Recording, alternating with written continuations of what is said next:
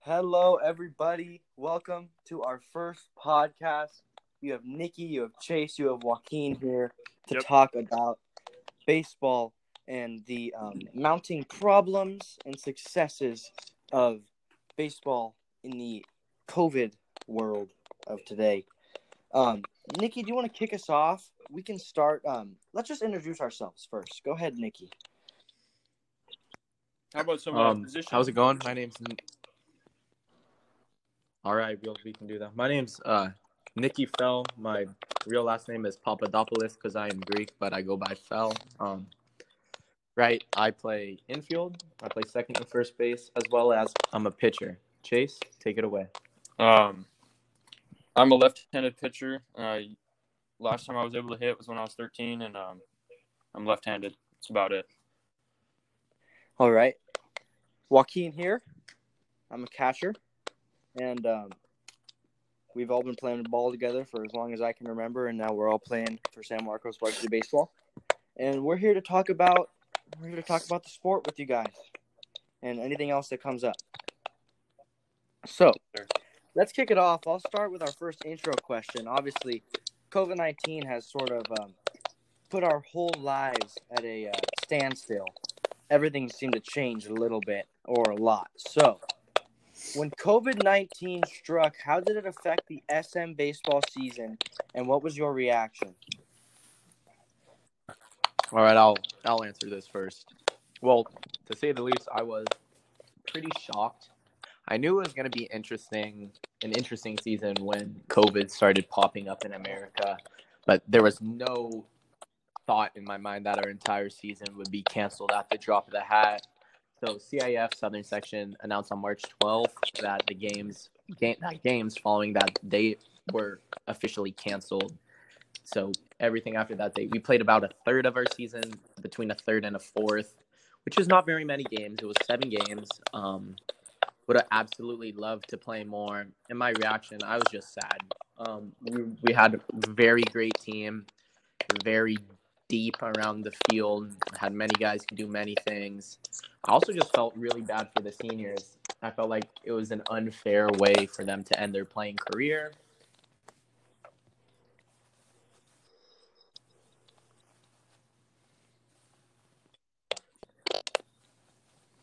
Sounds like you cut out for there.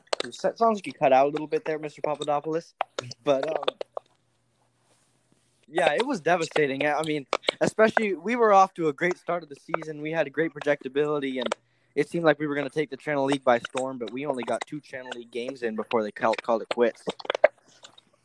That's right. We ended our last game of the season was a game against Santa Barbara High School, or two of our second to last game was a game against Santa Barbara High School, in which nobody expected us to even compete. And Santa Barbara had probably their best team in years, multiple college bound players, a stud pitcher heading to Cal Poly, front line their roster, and we ended up tying them. Mr. Hoover threw a hell of a game in relief.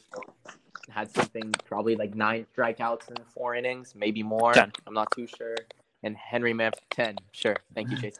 And uh, Henry Manfredonia started the game well. We ended, which was awesome, and we had the most momentum I've ever seen a team have heading into the rest of Channel League play. Yeah, that game was just just electric. You, I'm sure you could tell me Chase. How did it feel up on the mound when you were there with all those fans, all the people there? I mean, honestly, like when I was pitching, I kind of was just very locked in because that was like my first. I think that was probably the biggest environment I'd pitched on so far in my life, and so I was just like Absolutely. I was just kind of like just locked in on the goal and just trying to go pitch by pitch and beat beat guys. But I think um I was kind of in a different direction in consider you know staying on the topic of COVID because I had just come off good and then I was set to start against Lompoc, which had um what's his name again? He was committed to where's he? He's going to Yale, correct? Oscar Rojas. Yeah, Oscar- I was set Oscar to- Rojas. I was set to pitch against him, and that was gonna that was gonna be you know an exciting pitcher duel for me, and you know having the stud senior like that, and then I was just um you know at the very very very beginning of my college you know kind of college process with a college being interested in coming to that game, And so that was just kind of it was kind of a crazy thing because I thought that you know it seemed that things were starting to open up in terms of opportunities, and then they shut they shut down just like that and were gone. So I wasn't very I wasn't paying a lot of attention at the time to COVID, and I was just kind of focused on school and baseball. So I wasn't really I you could say very educated on it. And so when it happened, I was just kind of taken you know taken aback by it, and I was very shocked and. uh it was definitely a bummer because I think the season had a lot of upside to it, and I think that the bats are starting to come alive, and uh, things are looking the right direction for us. Yeah, that was it. Was just Absolutely. insanely. It was just abrupt. I remember we were at practice getting ready for that Lompoc game.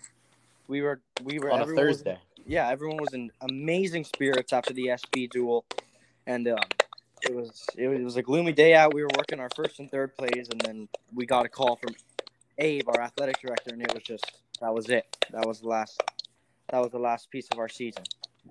Yeah, Abe might be joining us later in these. is. Uh, Abe may be a guest later in the cast episode at some point. I'd like to see him on the show. I yeah, that'd too. be great. Love that guy. All right, well, next question, by any chance? Yeah. So um, I know we're sort of touching on this right now with our projectability, but if you guys, uh, what do you guys, how do you think the season would have played out if COVID nineteen didn't occur? Maybe Chase, you could touch on your recruitment po- process. How do you think that would move differently if COVID nineteen hadn't come about?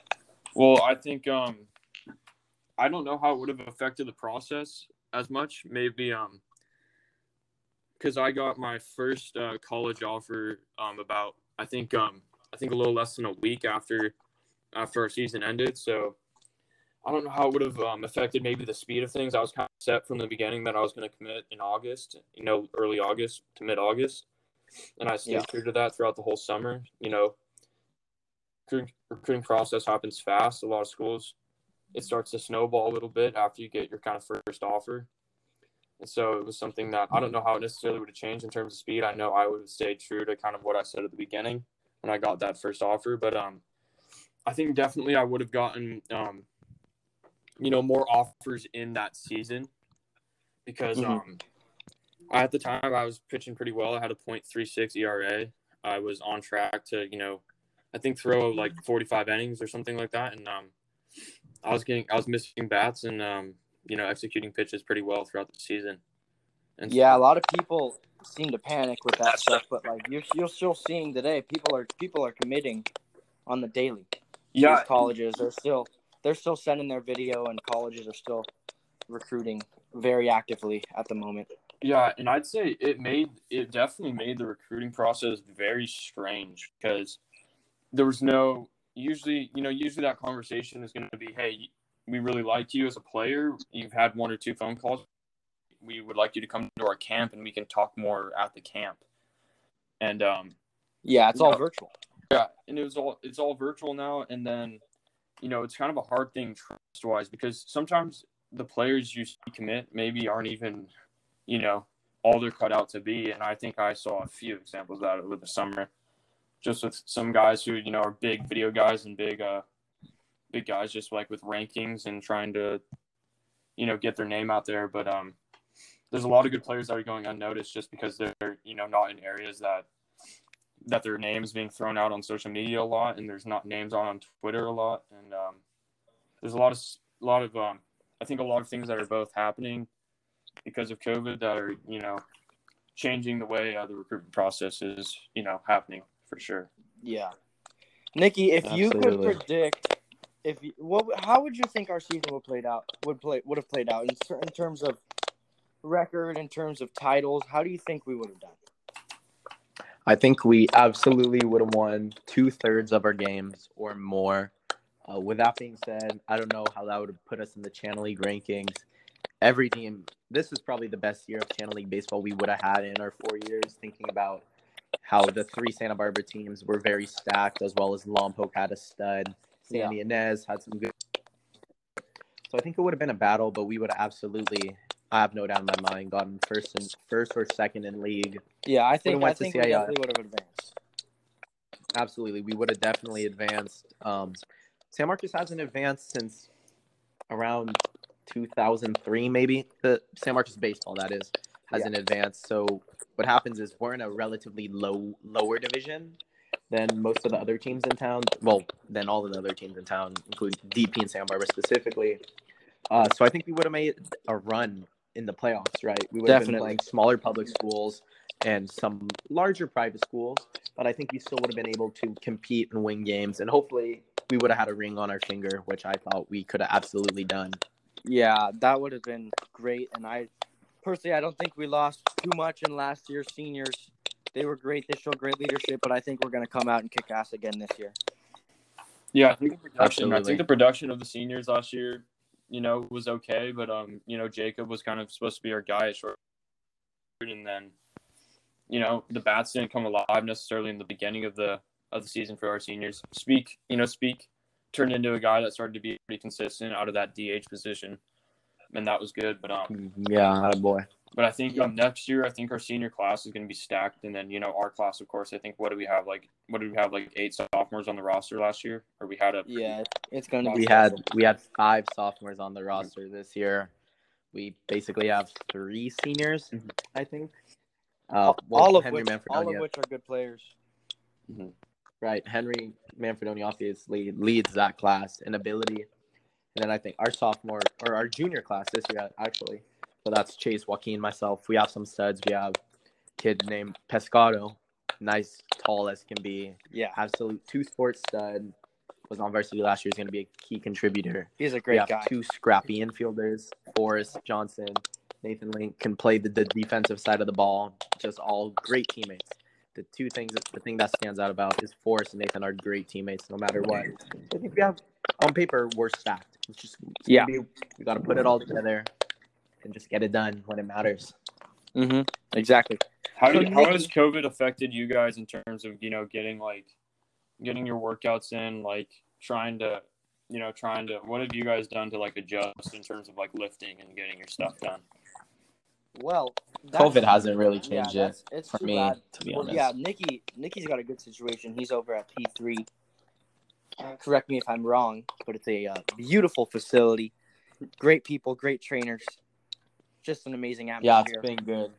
I During believe. Um, COVID, we were out at we were out at Westmont running and doing work outside. So yeah, doing that was great. Just especially during the middle of the being outside kept my mental state from not or kept my head from not exploding, staying at home the whole time. But yeah, we've been able to lift. Things are starting to open. P three starting to open. All the gyms in town are starting to open at ten percent capacity. So we're very excited for that. And to finally yeah. With me, I was I was I was working out at Fitness 19, which is a new uh, sort of public gym over by San Marcos that had opened earlier this year, and um, it it got shut down immediately. Um, and uh, so basically, I've been at home lifting my own weights, which isn't exactly what I would desire, but you know, it, it does the job. And we've been trying to get our work in in terms of running and cardio, getting back into it. Actually, football just started. So you can see the guys who've been working and using their resources and the guys who haven't just by how they can how they're handling the uh, the workouts. absolutely. Um, Nikki, you are someone who knows a lot about college baseball and who knows a lot about just you know that that area of the sport. There's been all this talk, especially early on during COVID, about these seniors who lost their season and would eventually absolutely flood the JUCOs due to the fact that they weren't getting the looks that they might have got. Say they had a breakout season, they would have gotten a good little contract to go play for a D three, D two, maybe D one. Now, Yeah, Oregon wiped their be- whole Oregon wiped There's gonna be- twenty class. Yeah, there's going to be a sort of plethora of players going in the JUCOs, making it really competitive. Probably a lot of careers being just ended right away. What are your thoughts on that? Have you heard anything on that? Yeah, absolutely. Right. So when the year ended, um, NCAA, the college year ended, NCAA announced to all the seniors and redshirt seniors that you get an extra year of eligibility, right? You are able to Mhm. transfer to whichever school you please, given the circumstances. Coach wants you that, right? And you don't have to sit out, which you typically have to do once you transfer. So this opened up an interesting thing for seniors, right? Many of them saying, why not stay at my college, have another season, and have another shot at pro ball, right? Maybe get drafted, So they automatically have their roster spots from last year at their university. If they are to transfer, they still have those roster spots. So you can have six seniors on a team stay, and you're bringing in what 10 freshmen, 10, 12 freshmen. That's not ideal at all, right? The MLB draft was only five rounds, so a bunch of juniors are didn't get drafted who would have normally got drafted, and so it makes there be it causes there to be a handful of kids on a team around the number 50 which is way too large for a baseball program, right? And so, what ultimately is going to happen, I think, a lot of the freshmen, sadly, are going to get weeded out by the upperclassmen and have to reside to going to a JUCO or just redshirting, which I think many will do. Many will rather redshirt than go to a JUCO, but absolutely, some will go to junior college, as Joaquin said, which increases the pace of play at the college level, which opens up opportunities for other universities to recruit new guys, maybe they who were already committed at a young age, right? So it's an interesting thing. It's something I don't think we've ever seen before, and I think the junior college level of baseball will rival high division D2 and low division D1 this year with guys throwing hard, hitting the ball far. It's going to be fun to watch. Yeah, Yeah, I, I was speaking. first- Go ahead, Jason. Yeah, I think um, I first I witnessed this firsthand when I was doing my visits, and um, actually when I visited uh, Texas Christian University, um, they were actually they were having a practice, and the pitchers were working and doing PFPs, and there was 23 pitchers out there, and they only take 15 pitchers on their roster, so that's eight guys, or yeah, I that? Yeah, eh, that's eight guys that are going to get cut right away when they start season, and so there was a Yeah. bunch of and the reason was there was a bunch of fifth year seniors a bunch of left-handed pitchers coming back of really good left-handed pitchers Halen Green and um some good some good guys are coming back as fifth year seniors and um trying you know they didn't make the cut on that on that five round draft and um you know with with some uh with some of the minor league programs getting cut um they were come they came back you know to play at a good university and to you know play some more Big 12 baseball so it's just making things a lot more competitive for younger guys coming into a program to you know compete with dudes that have been there for five years and that's that's a tough thing to do Yeah, there's going to be a It's lot of guys. tough. There's going to be a lot of guys out of a job. I mean, Jacob Galindo and San Marcos alumni. I remember talking to him when he first um, committed to go play at Ventura College. He said that yeah, he had the job. He just had to beat out one guy who he thinks he had at shortstop. You know, he's like, yeah, full board. I'm going to be good. I'm going to get my reps. And then all of a sudden, COVID breaks, and he says that there's 25 infielders at Ventura College. Just the rosters absolutely bursting at the seams because of all these kids that want what they want a shot, but they just they got they got a lot of stuff taken away from them with, due, due to COVID nineteen. Absolutely, yeah. It's a, it's a shame to be honest. These kids worked hard, grinded all their four years in high school, and now they have a tough decision to make on: are they going to go to JUCO, maybe hang up their boots, or battle for a spot one, D two, D three they were committed to? Yeah. yeah Well- going going back to high school i think um this differed from state to state kind of with the shutdown and how high schools were affected in certain things because i think you know with us living in california california is you know kind of like the notoriously most brutal shutdown in terms of baseball out of uh, out of the states. Because um personally i got tournaments in and um arizona. Teams are you know people are heading out to florida now. I played a tournament in georgia. So i think um being in California is definitely a, like um, kind of a disadvantage right now as a baseball player trying to get looks. Definitely, definitely. Arizona has Absolutely. has has facilities opened and tournaments have been playing for the uh, during the summer and through here through the fall now. Actually, this weekend I'm heading out to Arizona to play some more ball. So it just goes to show as political vu- views and maybe statistics from each state differ, so does their um, exposure to baseball and the opportunity there for players to get their reps in. hmm Well, that's about all we've got for you for this week. Thank you guys for tuning in. It was uh, it was nice to talk about the uh, mounting issues that COVID nineteen has brought to us, and potentially the upsides. You know, it's it's a lot of time to train. It's a lot of time to get better, but uh, we'll see how it plays out. We're looking forward to a season. It should be starting in March this year, um, and uh, it's just gonna it's gonna be it's everything seems a little uncertain right now, but here's a weekly podcast that we can uh, maintained. So um, we're gonna Yep. sign off, and thank you guys for listening. Thank you. Absolutely. We'll, s- Thank we'll you. see you next week.